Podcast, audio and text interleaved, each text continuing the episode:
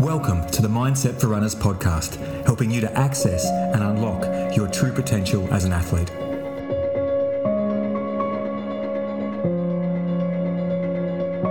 Hey, it's Rob here, and in this episode, I'm going to help you direct your attention or your focus as you're running so that you can have a better experience of your run itself and hopefully improve some area of your running, whether it's your enjoyment of it, uh, or your time, or your speed, or your overall goal in running.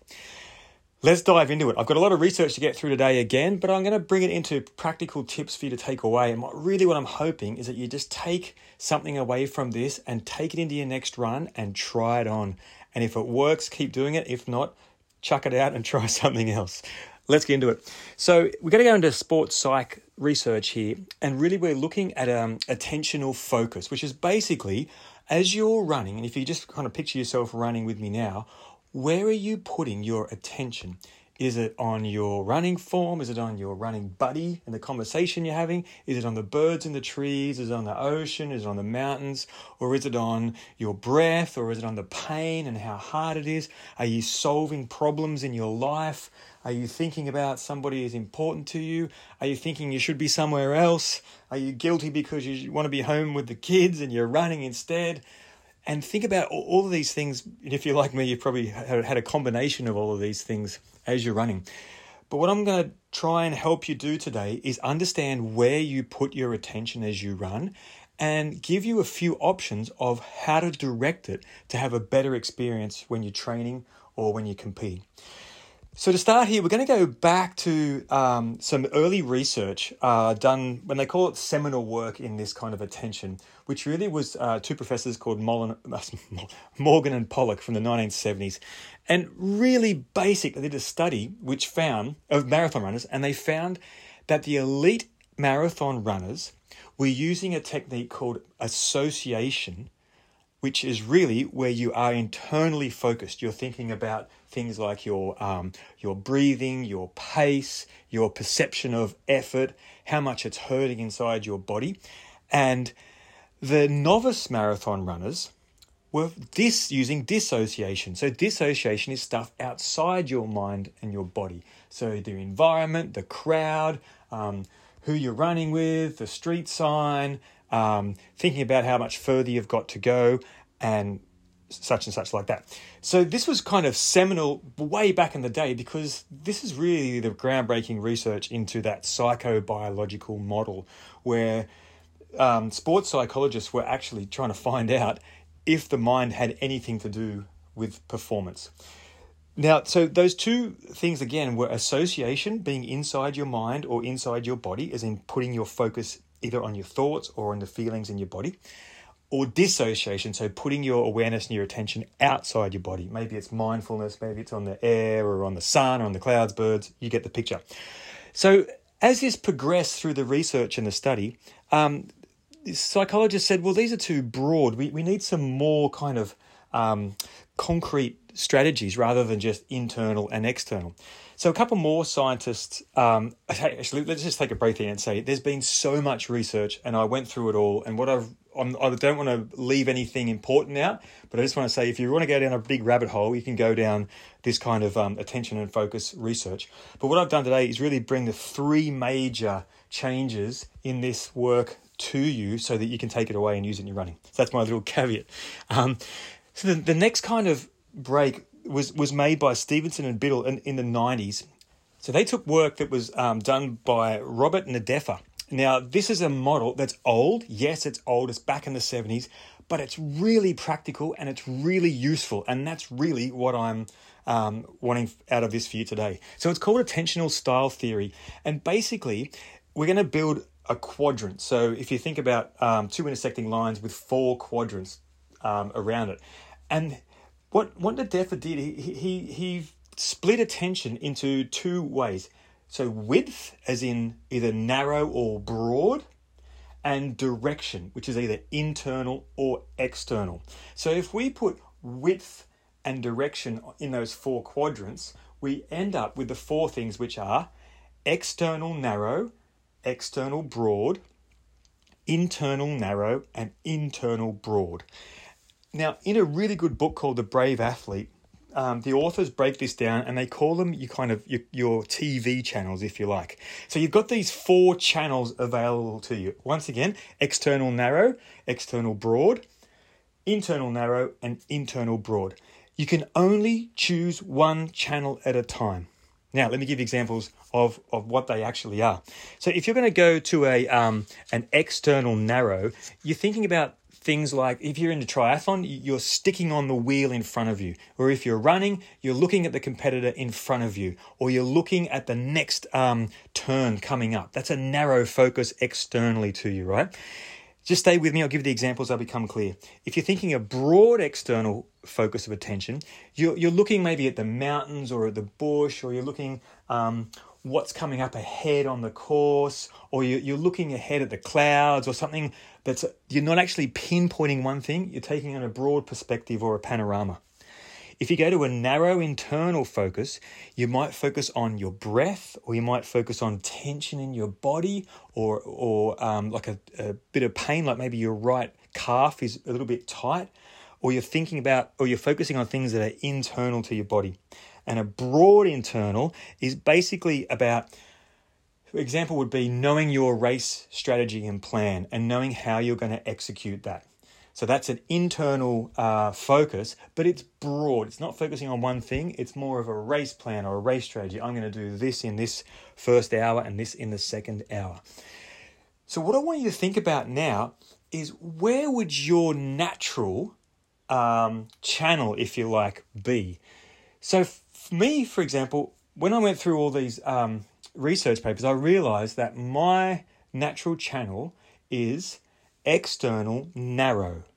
So that means as I'm running, I might be looking at a landscape and I'll focus just naturally on one thing, like a tree or a rock or a bird or, or something coming up ahead. Whereas if you had an external broad focus, you would be looking at the whole landscape, be able to take it all in. Uh, so my channel is that my, my preferred channel, my natural channel, is external narrow. Um, I just want to help you think about what your natural one might be, because as always, when we're doing this work, we want to find what works for you naturally and just keep doing that and improve that. It's so much easier than trying to take on a new strategy and build that into a new habit into your um, running. So if you if you're if you're running along um, and you are running and you're thinking about what's happening in your body and you're focusing on things like, oh, gee, my right arm's sore, or oh, gee, I feel like a bit, um, bit of pain in my, uh, again, my left Achilles, then that's an internal narrow focus, right? Or if you're in your head and you're thinking many, many different thoughts about the run and how far it is and um, what I'm going to do afterwards and everything, that's an internal broad. So again, just have a have a think about what you actually might go to normal as, as a normal or a natural thing. If you're having a bit of trouble, I'll give you just one more little pointer here. Um, you can think about yourself as a as your personality type as well, which might help you uh, find out what your natural one is. For example, if you think of yourself as someone who is kind of action oriented and, and just kind of makes things happen, and, well, then you're probably focused on a, a narrow external. So mine, external narrow, is similar as mine. If you tend to think of yourself as someone who knows what's going on generally, then that's a broad external focus. If you're someone who likes solving problems, then that's a narrow internal focus. And if you're someone who likes to analyze things and make plans, then that could be a broad internal focus. So I'm hoping that you're kind of getting an idea of maybe what your one or two preferred one might be. Now, why is this important? Because when you're running, the one that you, the channel that you always go to, uh, that is your natural one, normally it's going to be working for you. But if it's causing you to have a bad experience or to not reach your potential as a runner, it can also bring you unstuck. So I want to give you these four channels so that you can train yourself to switch channels and try something else on that might work better than what you're currently using, just in case it, it makes you better. So, for instance, if you're um, got an internal narrow focus and you're thinking about how much it hurts in your say your quads. Say you've been doing, you know, a lot of downhill running or uphill running, and your quads are screaming at you to stop, and you're focusing on the quads. You've got an internal narrow focus on those quads, and basically your brain's trying to get you to stop. Right? If we can help you to switch channels and go to an external broad focus, you can take the focus off the sore quads and put them on the birds or the trees or the beautiful surrounds that you're in. Go to, or a mindfulness practice, feeling the air on your skin, thinking about the things you can hear and see and feel. Now that's going to take the focus off the quads and as we're going to learn in a subsequent podcast, where focus goes, your energy flows. So if you're putting your energy into your sore quads, it's going to multiply that and convince you that um, this is your experience. But if you can switch channels and go to an external and and think of even if you might um, use a you know singing or um, counting or counting your footsteps or some self talk, then you can start to control your experience of the run rather than being a victim of your of your preferred channel. So I hope that's a good example of where we're kind of going with this. We need to go to the next study to really understand that because um, this Stevinson and Biddle, who basically did a meta analysis of all these studies, said, well, that's great to have all these different models, but what they found was that 63%, I don't know how they come up with that number, of, of the participants' thoughts didn't fall into the associative and the dissociative um, patterns, and that's what led to that that that one that we just talked about: the broad internal, broad external, narrow internal, narrow external. Recently, however, an associate professor from Ulster University in the in Northern Ireland, uh, Dr. Noel Brick, um, has done his own research over the years and come up with five categories, which I think you might find even more practical. So stay with me through the theory, and then we're going to move on so you can take something away afterwards. So his five categories, he split association, like associative thinking. So again, inside my thoughts or in focusing inside my body, and dissociation, focusing outside my thoughts and my body, into five categories.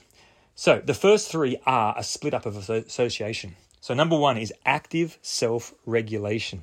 So this is when you, as it says, you're regulating yourself actively. So you're you're you're using a cue to switch on your own uh, regulation. So you you might say, I'm going to stay relaxed. I'm going to focus on my pace. I'm going to use a predetermined self-talk plan. You're going to focus on your race strategy or your count, say counting steps or mindfulness or staying in the present moment. Right. So that's the first one. Again, that was called uh, active self-regulation. Number two, we're still associative. It is internal sensory uh, monitoring. So that's when you're as he as it says, monitoring what's going on internally, monitoring your breathing, your body sensations, your perceived level of effort. And what Dr. Brick found in his research is that the best athletes are using these internal uh, sensory monitoring to as feedback. So they're saying, "How am I breathing? Oh, I'm breathing too fast. I better slow down." Or hang on, I'm breathing pretty well. Maybe I could actually um, go faster. I can increase my pace. So the best athletes are using this internal sensory monitoring as feedback mechanisms to decide how they're going to proceed. All right, pretty fascinating, I reckon. Uh, and the third one in in um, associative is outward monitoring. So they're using other competitors to gauge their own um, uh, level of effort. They're using their GPS watch, so uh, speed, heart rate, all that kind of stuff, and they're using upcoming things like a climb coming up ahead to determine their, their pacing strategy. So, the last two are the dissociative uh, split up factors. So, the first one is active distraction. So, in this, this is a fascinating category where you're deliberately distracting yourself um, from whatever like pain or whatever negative spiral you could fall into. For example, you might be focusing on what's going on around you, looking at nature. He mentioned in the study that some of his athletes use mental puzzles. Um, like one of them, he, he gave them a technique to imagine they're running along and building a house in their mind. So you're running along, you're in a 5K and you're hurting like hell. And Dr. Brick gave his um, strategy, his um, participants a strategy to imagine you're building a house in your mind. So dig out the you know, the, the, block and then dig out their footings, pour your footings with concrete, and then you're building your house frame. Meanwhile, you're still obviously pounding the pavement in your 5K, but in your head, you're building this house. You're putting up the walls, you're putting on the roof, you're doing the landscaping, you're putting in the plumbing, electrical, choosing light fittings. Now, this is a way that he actively got his participants to dissociate from the internal pain. The last one was called involuntary distraction. Now, this is basically when you use the external environment to take you out of your your pain or your um, your your internal focus. So it could be here's an example of a, an animal runs across the path, or you see a bird, or you come up through the bush and you see this beautiful view. Um, so you, your attention's kind of getting captured by what's going on around you. I'm just going to do a quick recap of those because I did go through them quite quickly. And when I do the recap, just think about one that you would like to try in your next run. So the five categories again active self regulation. So that was when you're staying relaxed, using self talk that you've already determined. You're not waiting for self talk to automatically bubble up from the unconscious in your run. You've decided in this run, I'm going to tell myself, you go, legend, you're running like a champion. Um, or you might use a counting strategy, so counting steps, a mantra you might have, or staying in the present moment, being mindful. Second one, internal sensory monitoring. So, again, that was monitoring your breathing, your body sensations, any tension, your perceived level of effort, and using that um, as feedback. The third one was outward monitoring. How am I going compared to um, my pace, my um, competition, who's in front of me? Um, look at here comes a big climb heading up. Am I going to increase my pace to get a little bit of momentum, or am I going to decrease it and, and drop my heart rate? The fourth one was active distraction. So you're deliberately distracting yourself by using, again, uh, focusing what's going on around you, the trees, the nature, the the um, using mental puzzles, or again, you could choose Dr. Dr. Brick's strategy of building the house in your mind. And the last one was involuntary distraction. So as you're running along, you're waiting for a cue to happen, like a car pulls out, or a um, a person runs past you when you say good day, or um, you know, you, you, you're running in Kiama and you see the, a whale jump out of the water, which very likely to happen now, which is amazing. And then you're using those to distract you from uh, going internal and focusing on the pain. All right, so I'm hoping that you're going okay here with these strategies. Um, so just to summarize and to, to go um, to the practical stage, what I really want you to do is to choose um, how are you going to take one of these things into your next run? So we'll go with the broad topics as an overview. Association, which is internal focus in your body or in your brain. Dissociation, external focus on something that's happening outside your mind and your body. Are you going to f- use one of those four quadrants from uh, Robert Nideffer's studies, which is again, so external, narrow, so focusing on some specific thing in the distance, or external broad, taking in the whole panoramic landscape around you, or internal narrow, focusing on breath, right calf, or right shoulder, or internal broad, thinking about how you want to approach this run that you're doing, what pace you're going to run, um, what heart rate you're going to stay to. So remember, they're the four channels that we talked about. Remember, you can only have one channel at a time. So maybe pick one that you don't currently use and try it on in your next run. Or the next one, we just went through those five uh, different categories from uh, Dr. Noel Brick from Ulster University and pick. So maybe, you, for example, you might try and take a, a self talk, which we do a lot of in this work, and pick something you're going to say to yourself and decide when you're going to use it. And your cue might be starts to hurt, or you start to double breathe, or you start to really puff. And as soon as it happens, you're like, I'm going to use this self talk. I'm going to use this mantra that I'm so much better than I was last week, or I'm building towards my next race, or you know what, I'm awesome because I'm out and having a crack, or um, something like that. Or you might choose that um, active distraction. And so, so every time you start to feel sorry for yourself or start to hurt, you look up, you look around you, and you pick something to focus on, um, and take that um, that focus off yourself to the external environment. All right, so that comes to the end. I uh, hope you got something out of that. As I said, there's so much more research out there, and there's so much more you can go down this rabbit hole. But what I'm really interested in is taking you taking something practical away to improve your experience of running. So thanks for listening, and I look forward to seeing you on the next episode.